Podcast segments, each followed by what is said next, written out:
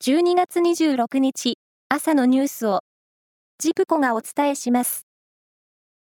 都道府県や政令指定都市の教育委員会などが昨年度に実施した公立小学校の教員採用試験の競争率は全国平均で 2.3 倍で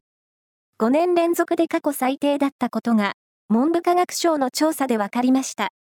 中学校や高校、特別支援学校などを含めた教員全体でも 3.4 倍で最低でした。車両の認証の不正問題で、国内のすべての車種の出荷を停止したダイハツ工業は今日、完成車を製造する国内工場の生産をすべて停止します。ダイハツは来月いっぱい生産停止を続ける方針です。JAXA宇宙航空研究開発機構は昨日、日本初の月面着陸を目指して飛行中の探査機、SLIM を月の周回軌道に投入しました。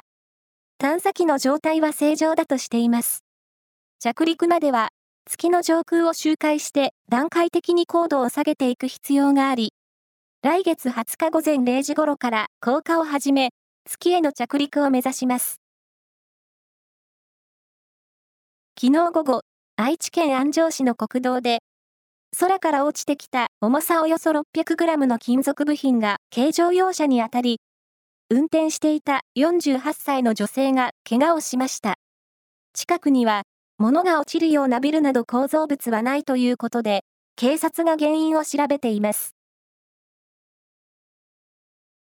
日本相撲協会が昨日発表した来月の大相撲初場所の番付で、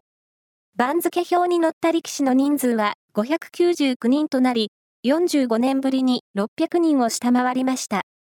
過去最も多かったのは、若鷹ブームに後押しされた1994年夏場所の943人でしたが、少子化などの影響による新弟子不足が浮き彫りとなりました。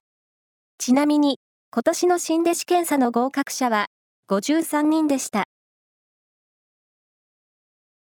プロボクシングの井上尚弥選手が、史上2人目となる2階級での4団体王座統一に挑む、今日の世界タイトルマッチを前に臨んだ計量をクリアし、体を仕上げることができたと自信を示しました。井上選手は、WBA、IBF の同じ階級の2団体統一チャンピオンであるフィリピンのマーロン・タパレス選手と、今日、東京で4団体王座統一戦を行います。以上です。